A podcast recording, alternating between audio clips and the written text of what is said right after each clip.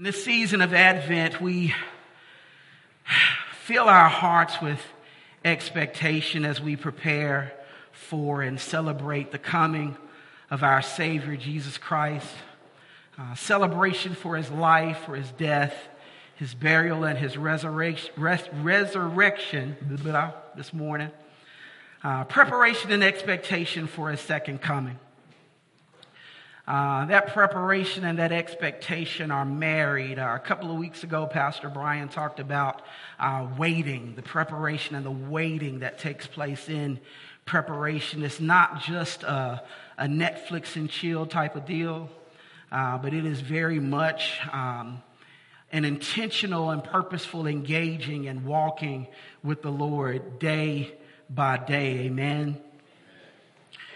Scripture says, For we know that when he appears, we shall be like him, for we shall see him as he is. And that takes place as we prepare our hearts and look earnestly in expectation for that coming.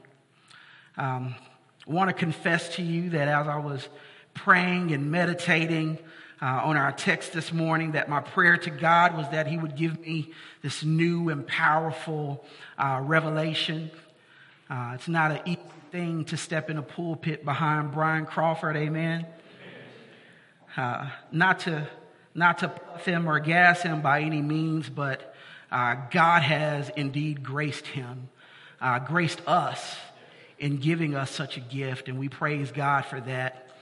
Um, but yeah, I did. I said, God, give me this new and, and powerful uh, revelation of this text this morning. And, and He did, just not necessarily in the way that I was expecting.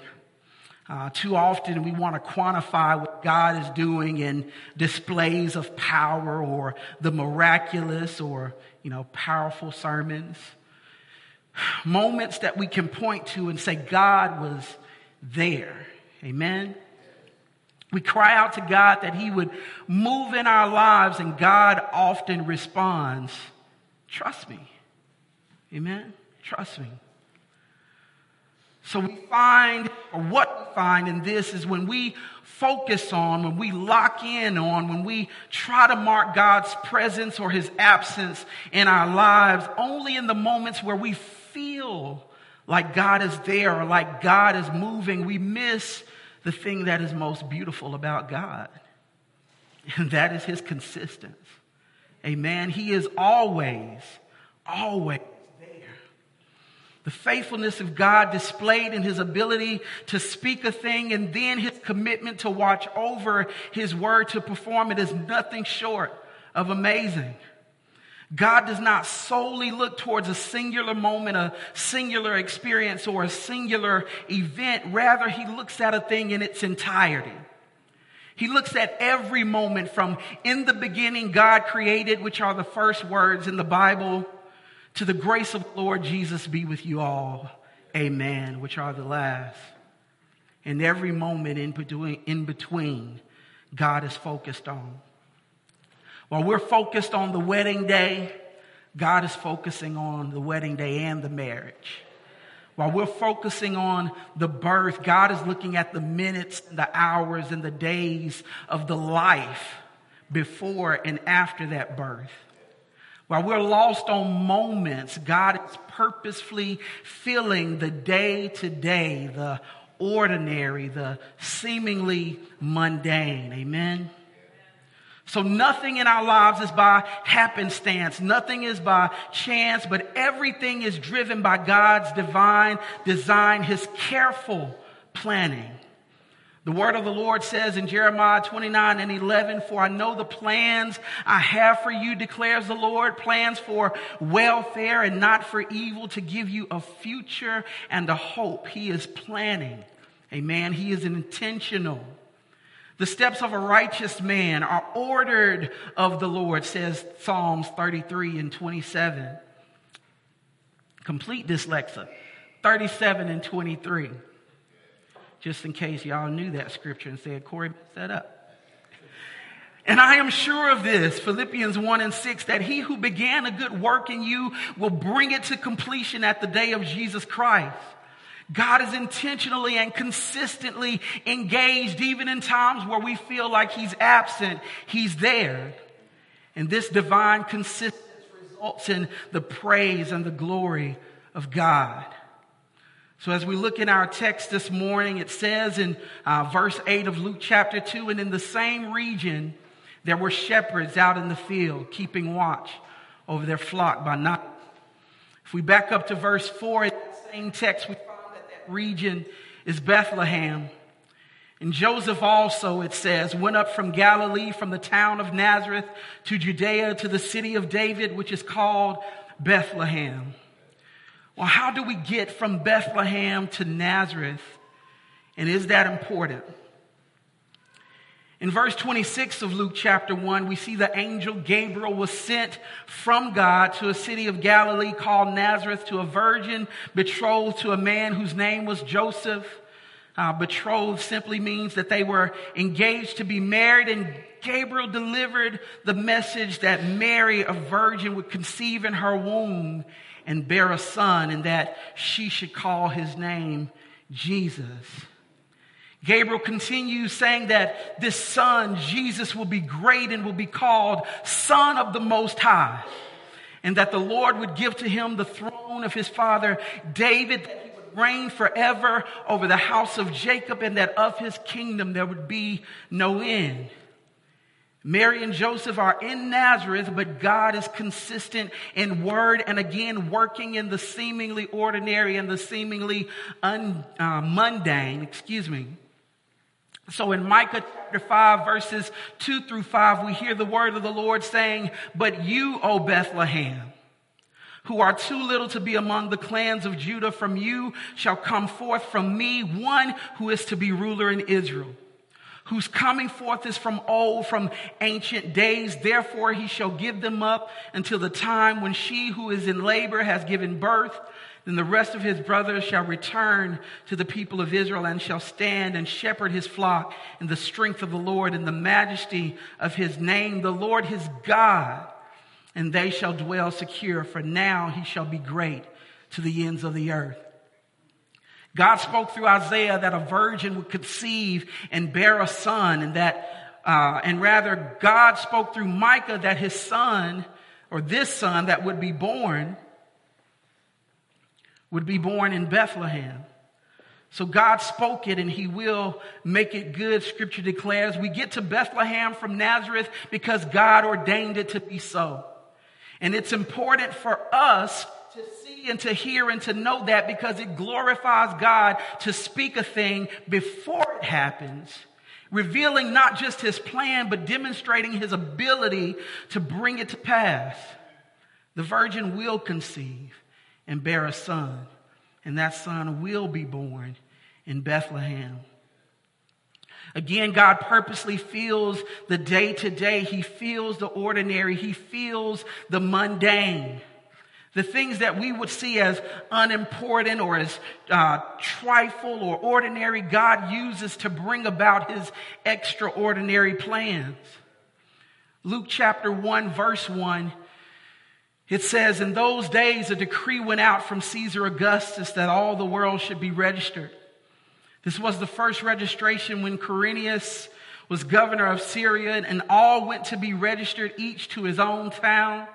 And Joseph also went up from Galilee, from the town of Nazareth to Judea, to the city of God, which is called Bethlehem. Again, God is moving pieces to get them exactly where he purposed to be purposed them to be.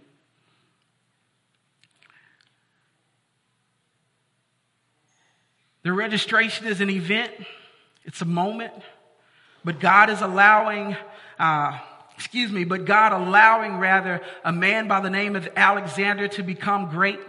Uh, who was ordinary but an extraordinary part of God's plan, or rather, a part of God's extraordinary plan, excuse me. Alexander the Great was not a man who loved God. Amen.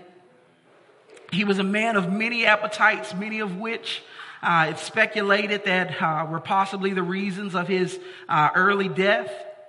He was a general, a conqueror, a king, but in the grand scheme of things, he was simply a pawn in God's redemptive plan. His exploits would eventually, in many ways, contribute to the rise and flourishing of the Roman Empire, who is now calling for a census of the known world, which caused Joseph and full term Mary to make this uh, roughly 100 mile journey from Nazareth to Bethlehem. So again, we see God is weaving his story through history. Amen. Nothing by happenstance, but everything by God's design. It is God demonstrating his sovereignty. It is God watching over his word to perform it. It is God fulfilling prophecy. It is God being beautifully and gloriously consistent.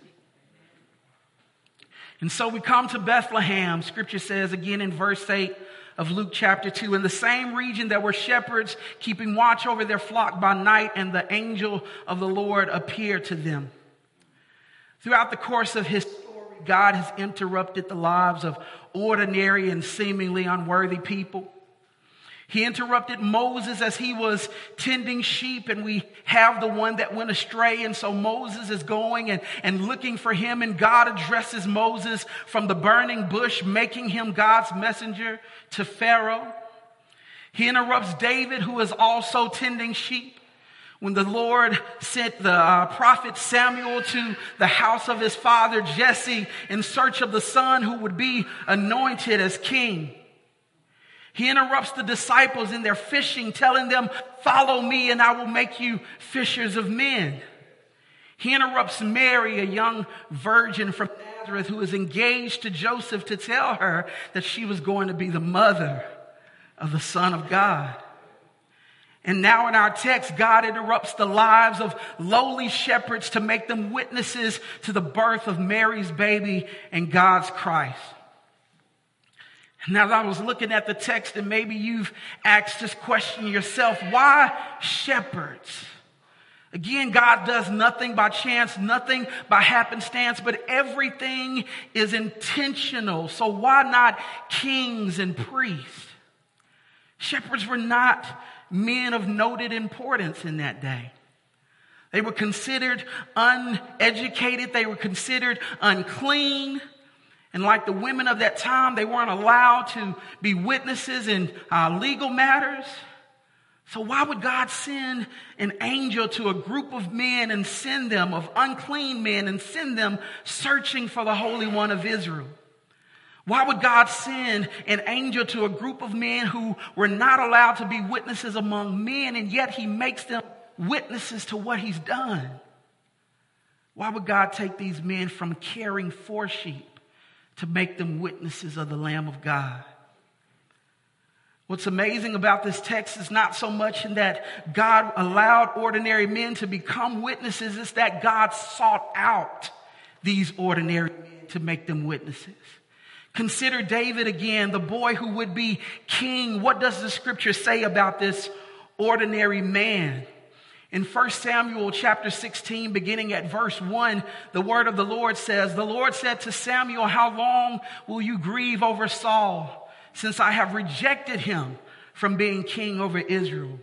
Fill your horn with oil and go. I will send you to Jesse the Bethlehemite, for I have provided for myself a king among his sons.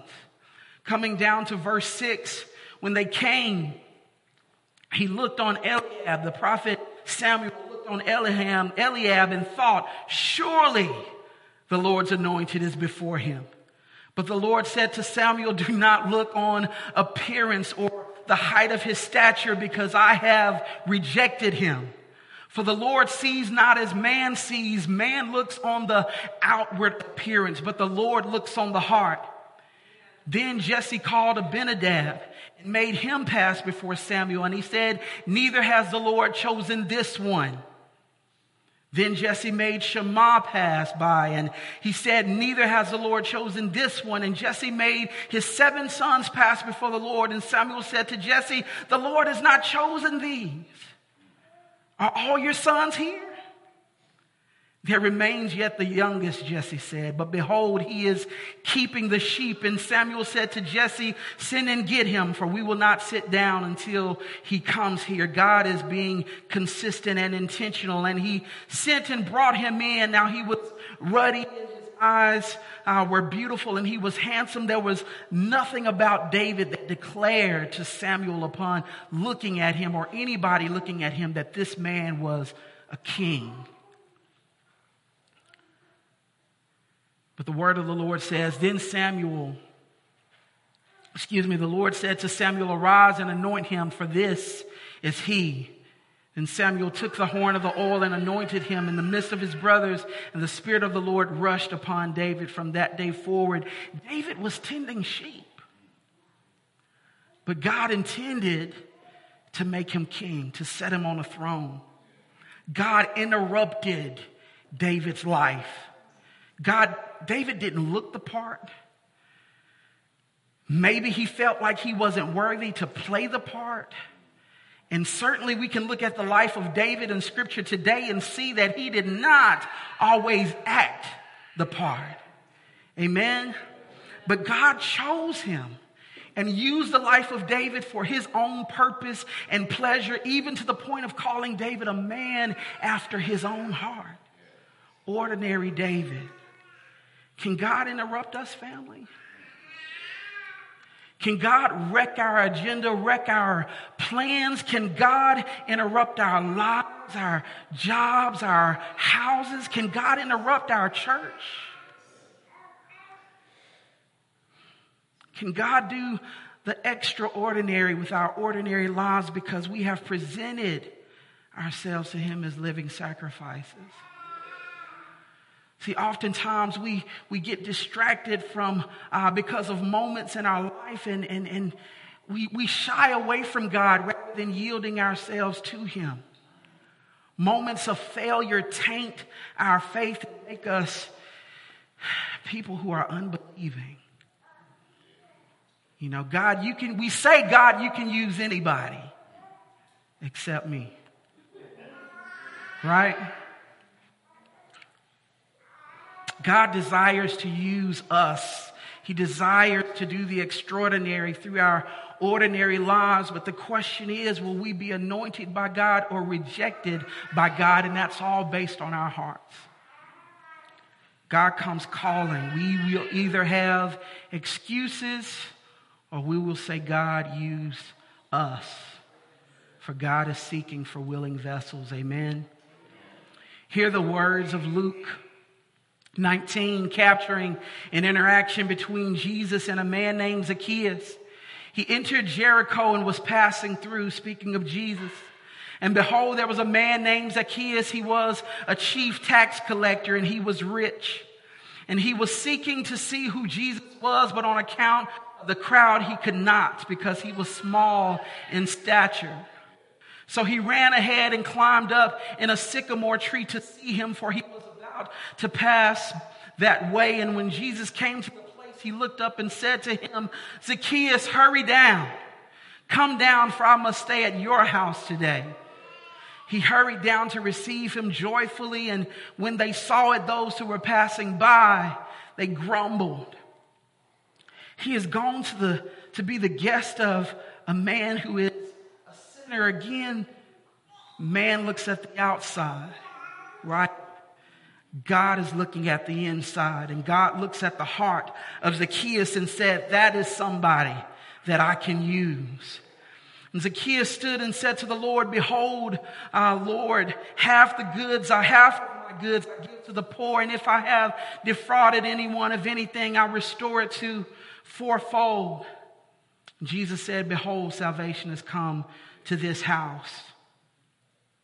Charles Spurgeon is quoted as saying, Christ does not leave it to us, to ourselves, to seek him, or else it would be left indeed. For vile is human nature, that although heaven be offered and hell thundered in our ears, yet there was never, and there never will be any man who, unconstrained by grace, will run to the way of salvation and so escape from hell and flee to heaven. Thus, if you are seeking God today, know that it is only because the kindness of your Savior sought you first. The shepherds were not looking for the Savior that night, but God was looking for them. God is consistent in word, God is consistent in his work. Look with me at verse 9 of chapter 2. And the angel of the Lord appeared to them. And the glory of the Lord shone around them, and they were filled with great fear. And the angel of the Lord said to them, Fear not, for behold, I bring to you good news of great joy that will be for all people. For unto you is born this day in the city of David a Savior who is Christ the Lord. And this will be a sign for you. You will find a baby wrapped in swaddling clothes and lying in a manger. And suddenly there was with the angel a multitude of the heavenly host praising God and saying, Glory to God in the highest, and on earth peace among those with whom he is well pleased. Praise God. How can it be that we are at peace and pleased with God. Romans declares all have sinned and fallen short of the glory of God. We were enemies of God. We were far from God. Another text in Romans says that the carnal heart is enmity against God. It's not subject to the law of God, neither indeed can be. How can then, or how then can enemies be made at peace with one another or with God and sinners be found pleasing? Well, verses 10 and 11 answers the question for us. He says, Fear not, for I bring you good news. For unto you is born this day in the city of David a Savior who is Christ the Lord. Sacred scripture attests that this is good news, or rather to this good news, and our deep need for good news. For God has done what the law, weakened by the flesh, could not do by sending his own son in the likeness of sinful flesh. And for sin, he condemned sin in the flesh. Romans 8 and 4. God is working in the lives of ordinary men. For our sake, he made him to be sin who knew no sin, that in him we might become the righteousness of God. 2 Corinthians 5 and 21, God is working in the lives of ordinary men, but he was pierced for our transgressions, crushed for our iniquities. The chastisement that brought us peace was upon him, and with his wounds we are healed. Isaiah 53 and 5. These scriptures show us that we are insufficient and inadequate in our own measure, that the fault of Adam's sin, his fall, has burdened humanity and left us indebted to a holy God. And the only wage God will pay to sinners is death. So it is indeed good news that, brought, that God has brought a second Adam to set things right. It is indeed good news that the Savior has come that through him we might pass from death to life. So bear again in mind, family, that God is not solely focused on singular events, but there is a redemptive narrative, a divine thread woven through history, your life and my life, God sized plan that is being played out through the ages, and we barely even get a glimpse. And oftentimes don't understand what God is doing. Have you ever just asked that question, God, what are? What's, going on?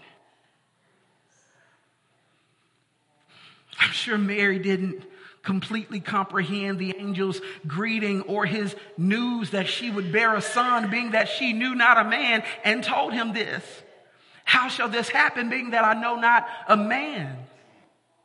But that was an event, a moment. I'm sure that Joseph didn't completely understand why or how his virgin fiance was pregnant. But that was an event, a moment God is orchestrating times and seasons, but He is not bound by them. God brings uh, a timing or a thing to pass, but He sees beyond them. God has spoken and is speaking. He has performed and is performing. There is an expected end. Nothing is catching him by surprise. Amen. So you are in good company. We are in good company if we've ever found ourselves feeling stuck or confused as to how we would get past a certain moment in our lives. Some things seem so final. Amen. If you've ever struggled to make sense of certain moments in your life or question if God could or if God even would use you because of certain moments in your life. But when we focus too long on the moment, we become distracted and run the risk of robbing ourselves of being willing participant in God's desired movements. Remember, He is working. Amen. Momentary fear or momentary failure or moments where our understanding is unfruitful should not paralyze us. Rather, we should live each moment in full assurance that God is working to fulfill His will and His narrative. This is God's show, family.